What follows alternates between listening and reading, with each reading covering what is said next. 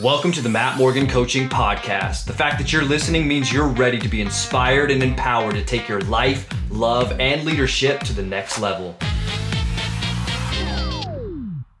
Hello, my friends. It's Matt Morgan. Welcome back to the final week of the series of how to find and keep love. The last two weeks, we've unpacked the insecure person, which is the anxious or the avoidance style. And today, at the precipice of this, we reach the style we want to grow to become more like, which is the secure attached style. And we are predicating this entire series off of this phenomenal book called Attached, which is about the new science of adult attachment and how you can find Find and Keep Love. And it's written by Dr. Amir Levine and Rachel Heller. And if you haven't had a chance yet, I invite you to pick up that book. It's especially if you're single and want to date or you're currently in the dating game. But this is good for all of us, whether you're engaged or married as well. And it'll probably answer a lot of questions for you if it hasn't already of like why you or your partner are the way they are. And so as we unpack the secure partner, I just want you to understand what's so powerful about the secure person. And we've kind of give examples already. Some people might be thinking, well, why do we even need to talk about the secure person? I mean, like we all know, like they're the boring people who are stable and great in relationships. Is there anything more to say? Well, well, actually, yeah, we want you to be able to understand with clarity what a secure person actually looks like so that you too can become that person if you're not already. And so, secure people's emotional system, you guys, unlike the other two styles, they don't get too riled up in the face of threat as the anxious person does. But in the same front, they don't shut down either as the avoidance style does. And so, secure people have this incredible ability to maintain a high level of relationship satisfaction and commitment and trust. Now that's huge because trust is the currency of relationship, right? People are like bank accounts, and every time you do something stupid, it makes a withdrawal. Every time you do something smart, it adds a deposit. And what's so cool about secure people is they understand that you know what, maybe sometimes you make withdrawals, but those are the exceptions, not the rule. Insecure people focus on the exceptions as the rule. They focus on the things that you didn't do that created a distrust and they make that the center of their world, thinking that's everything. Where secure people don't do that. They just say, you know what? That happened, but that's not the litmus test of who you are. And on the flip side, you know, insecure people revealed a decrease of all three of these areas of satisfaction, commitment, and trust. And so this is why it's so powerful if you want to find and keep love. So I want to give you some 12 insights in terms of tactics that secure people use that are really powerful in terms of using in everyday life in order to bond and attach. Well, number one is you guys, they're reliable and they're consistent. Their yes is yes and their no is no. And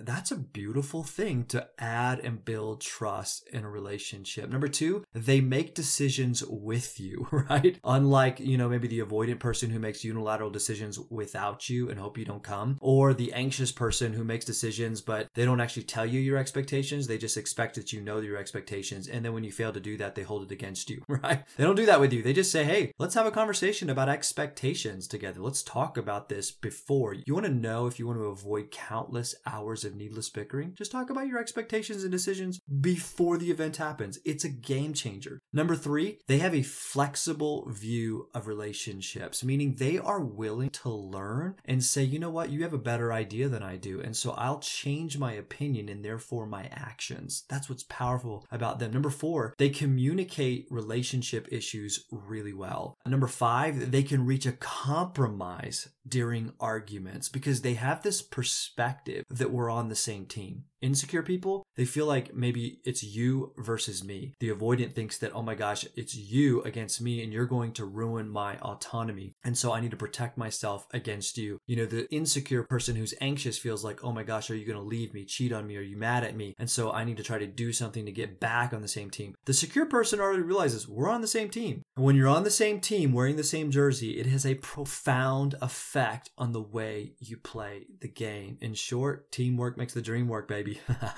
and so when it comes to conflict, oh my gosh, they enter as a student rather than a teacher, which is why they're able to compromise during arguments. Number six, You guys, they're not afraid of commitment or dependency. They live out of what we talked about last week, which was interdependence. Not two people independent, two ships passing in the night, not codependent, one person's needy and the other person needs to be needed, but they're interdependent. They're standing like the letter M where they can stand on their own two feet and yet they choose to lean into one another and realize that we can go further, faster together than we ever could on our own. How powerful is that? That's number six. Number seven, they don't actually view the relationship as hard work. They just say, Our relationship is beautiful. That's why I love it. And so it just flows. Number eight, they have a closeness to you that actually creates further closeness. It's like vulnerability breeds vulnerability, and they're not afraid of that. Number nine, they introduce you to your friends and family even early on during the dating relationship because, again, they're not trying to say, like, are you the one and only that's out there? They're saying, hey, I choose to be with you because the one I choose is the one for me. And so they'll say, okay, I'm going to go ahead and introduce you to my friends and family and not try to hide you from other people even early on in the dating relationship. Number 10, they naturally express feelings with you and are quick to forgive give. That is one of the most beautiful parts about being a secure individual is that you can share your emotions, even if they're conflicting emotions with your partner, because the goal is to get on the same team and be unified. And they know that conflict is actually an opportunity for unity. Most people don't see it that way. Other insecure types see it as like conflict. That's terrible. That will disrupt our relationship. And so just play it safe, act fake, don't communicate my intentions. But the opposite is true. It's like we actually, if we want to be unified, we need to get through this conflict together. And then even when I screw up or you screw up, I am quick to forgive myself and you. Now, forgiveness doesn't necessarily mean like I remember it no more, I pretend like it didn't happen, or it's totally okay. So I can be a doormat and you can walk all over me. That's not what they mean. They understand that I choose to release you from myself and no longer hold a proverbial file cabinet that I can pull out later to keep score, which goes into number 11. They don't play games. They don't keep score. They don't say, oh, yeah, well, you did this last time. I mean, some of us, let's be honest, you know, we're like archaeologists. Our ability to dig up the past, it's incredible.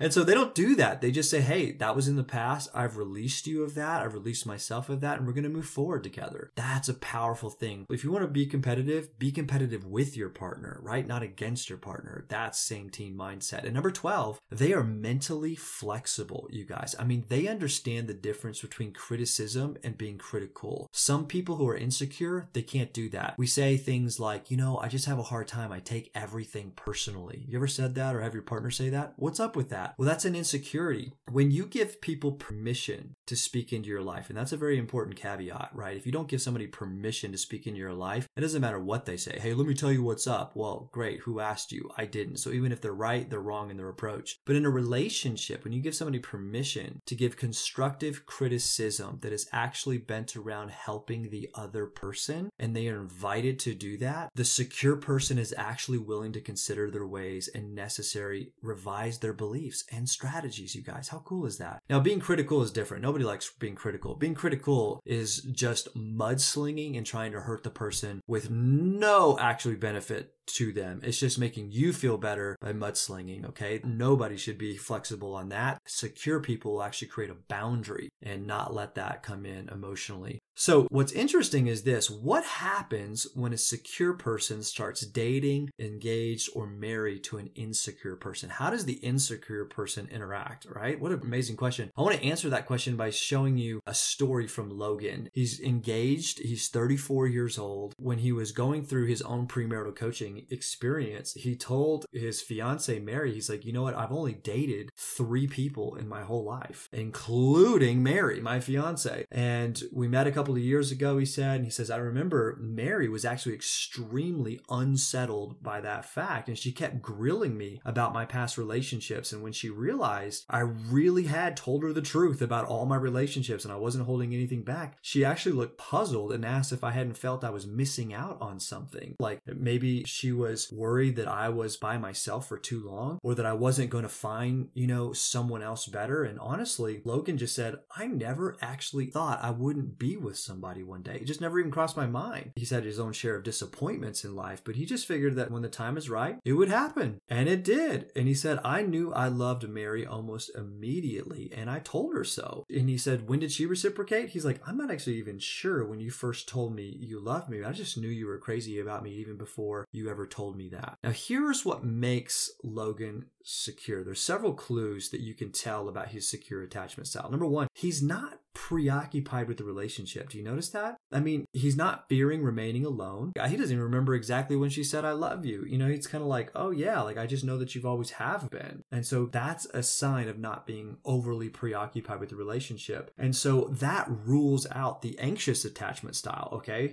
It probably sounds like though Mary might be anxious for the reasons of saying, like, oh my gosh, are you okay? You know, are you sure that I'm going to be the one that's going to be right for you? And she needs some reassurance. And he just reassures her. And the question remains, though, whether he's an avoidant or a secure style. And I think there are several indicators, guys, that rule out the avoidant style. First, he seems to be very forthcoming with Mary about his past relationships. He puts all of his cards on the table. He's not annoyed by her nosiness, okay? He doesn't embellish his romantic history as an anxious style might do. And second, he feels comfortable expressing his feelings for Mary very early on which is typically a secure trait. I mean, if he were avoidant, he'd be more likely to send mixed signals, okay? Also notice, you guys, that he doesn't even engage in any kind of game playing. He doesn't keep track of when Mary reciprocates. He's just simply true to himself and acts in the most genuine manner without letting other considerations rule. And guess what happened to Mary? She becomes more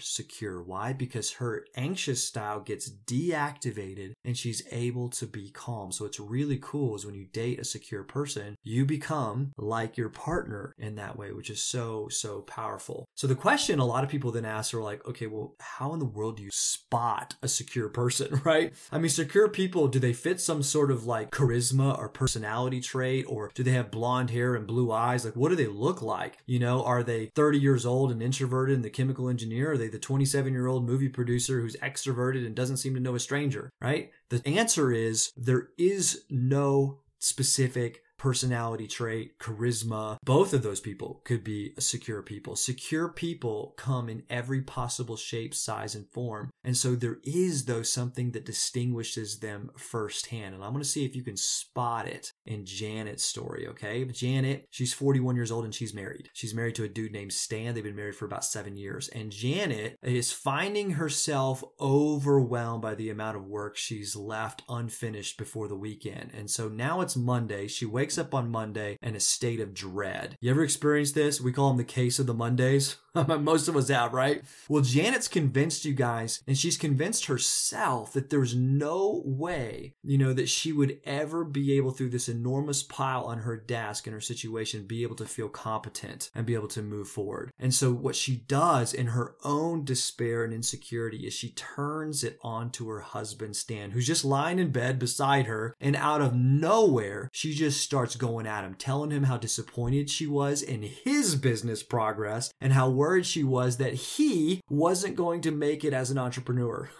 What? Now, Stan, like any of us, was taken back. Like, where is this coming from? First of all, good morning. Second of all, what? Now, here's what's so powerful about what he does as a secure person he did not react.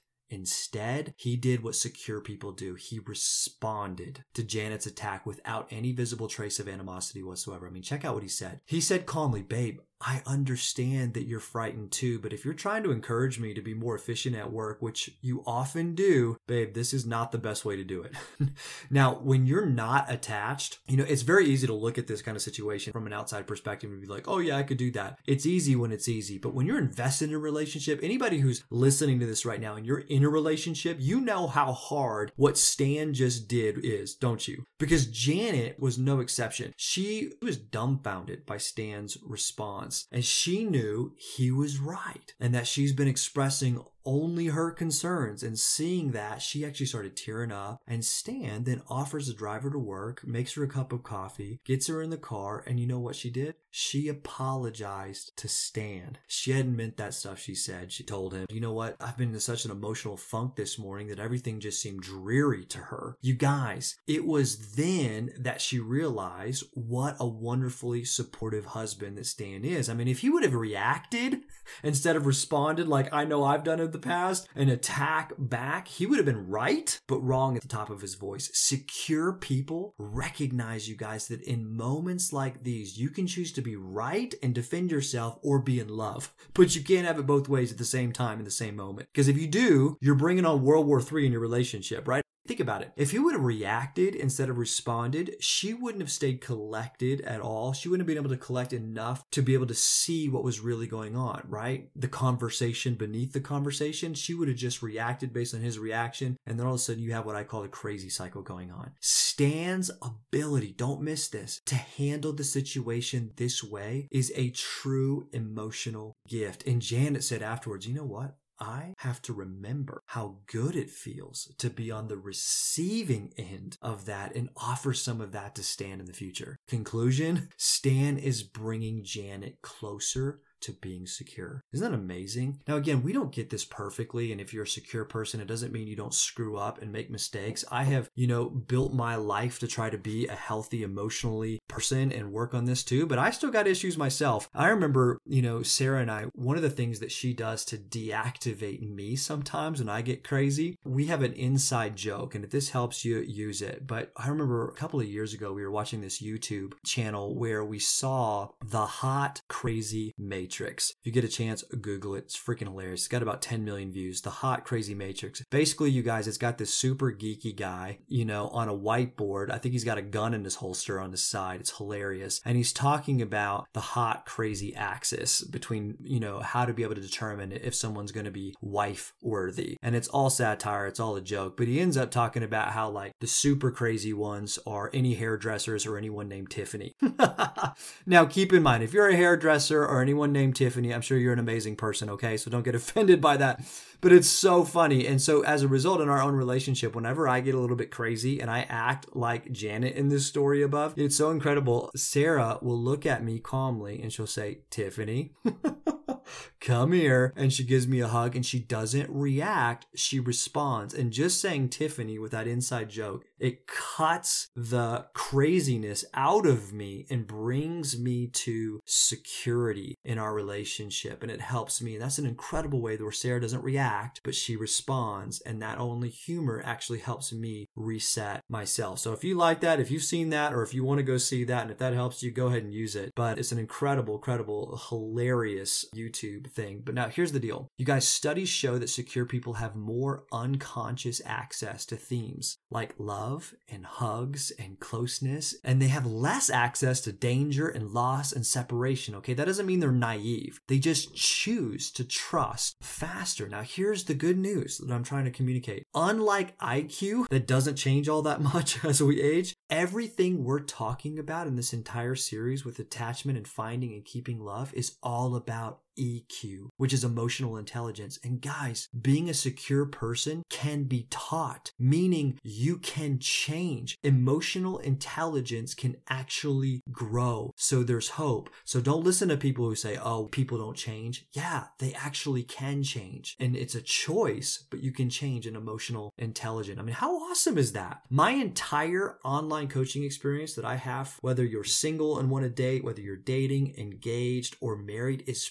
predicated and dedicated to taking specific steps becoming the best version of you so that you can bond with other people. Because you got so many married people problems are really just single people problems that we drag from our past like you know an anxious style or an avoidance style. And that we bring into our present and what happens? It can start to affect our future which is why if you're single right now and listening to this you guys you got to lean into this because you have an incredible opportunity to lean into this stuff now so that you can hit the ground running in finding and keeping love the bottom line that helps a secure person be secure is their fundamental belief that they're worthy of receiving love. Let me just repeat that again because it's so important. The bottom line that helps make a secure person secure is believing that they're worthy of receiving love, not because of what they've done, but because of who they are. You guys, studies show that people who don't believe they're worthy of love, they become the anxious or the avoidant style. Crazy, isn't it? Our ability to find and keep love stems from your view of yourself. And so, with that, as you take the journey to become a secure, healthy, growing individual, I want to invite you to take two steps. Number one, pick up this book attached, you guys. It helps you be able to find your style, your partner's style, and really unpacks even more depth than this podcast goes into. And number two, if you haven't done so already, if you're engaged, if you're dating, if you're single, if you're married, and you want to take your relationships, even at work, to another level, I want to invite you to go online to mattmorgan.com. Simply click on online coaching, and there's an entire experience for you there. Now, here's the deal a wise man once told me, Hey, Matt, I can't fill your cup, but I can empty mine. And my entire online coaching experience is my entire life's work of me emptying my cup so that you may become the best version of yourself individually and as a couple. So I hope this series has blessed you, benefited you. Share it with your friends, and we'll see you next